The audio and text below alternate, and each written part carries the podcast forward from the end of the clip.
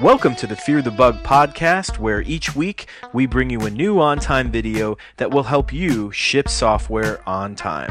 Who's working on what? It's the product's design. With Axelsoft, you're shipping software on time. Stressed out? Yo, everything will be fine. Axelsoft, shipping software on time. Deadlines and deadlines. Welcome back to our series on importing and exporting in OnTime. In last episode, we focused more on taking data from OnTime and exporting it out to some external source like another database or some kind of a text file. In this episode, we're going to focus more on importing and bringing that data outside of the database and bringing it into OnTime. To demonstrate this, I've first already done an export. I already took some information from OnTime and I dropped it into this defects.csv file. I've got here a couple defects and they're sitting inside a text file. I'm going to take those defects now and I'm going to bring them into OnTime.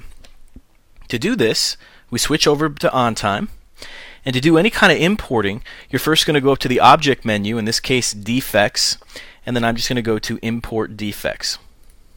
From here, we're brought to the import dialog box, and from here what we're going to do is we're going to first tell the system where to grab that data. So I'm going to go over here and hit browse, and I'm going to go to my C drive and I'm going to grab that defects.csv file. So we're going to load that data into OnTime.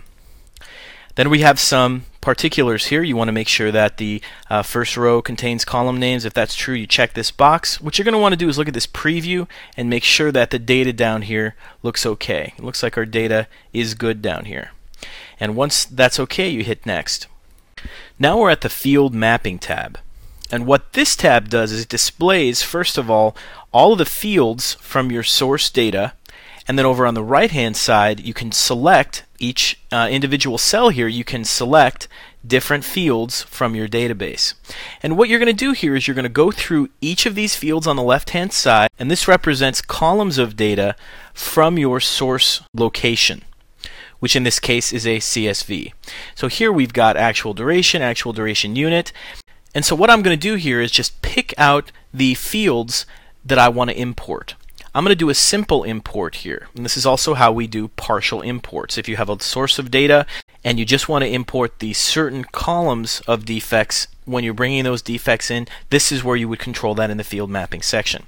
So over here I'm going to make this a simple import.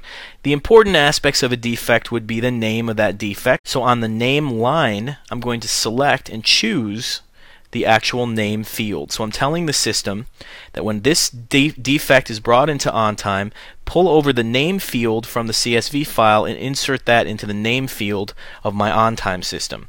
And I'll do this for some other fields too. We'll do name, and we'll do description, and we'll do priority. We'll grab some of these guys here, and we'll grab status. Okay, I'm just going to grab these guys here, and when I click import, this is going to bring in just those particular fields of data that I want.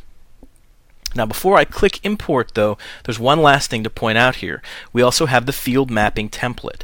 The field mapping template allows you to save all of the different field values that you have and all the defaults as well, and lock them into a field mapping template. And by the way, this default column allows you to actually control what data is hard-coded. So maybe for these guys in particular here, I want to, for all these defects that I'm importing, I want to drop all of them into the on-time setup project. I'm not going to map over a field. I'm just going to hard-code that value here.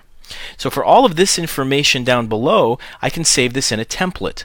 So I'm going to call this my About Pages template, because I pulled all of these defects from my About Pages directory, and I'm going to click Save. So I've now saved that template. I'm going to click Import to perform the actual import. Import is successful. And then I'm going to go out to my OnTime now. And if I click on About Pages, here are those 5 defects that I had originally exported.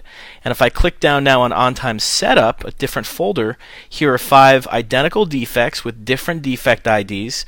And these are the actual defects that I just imported.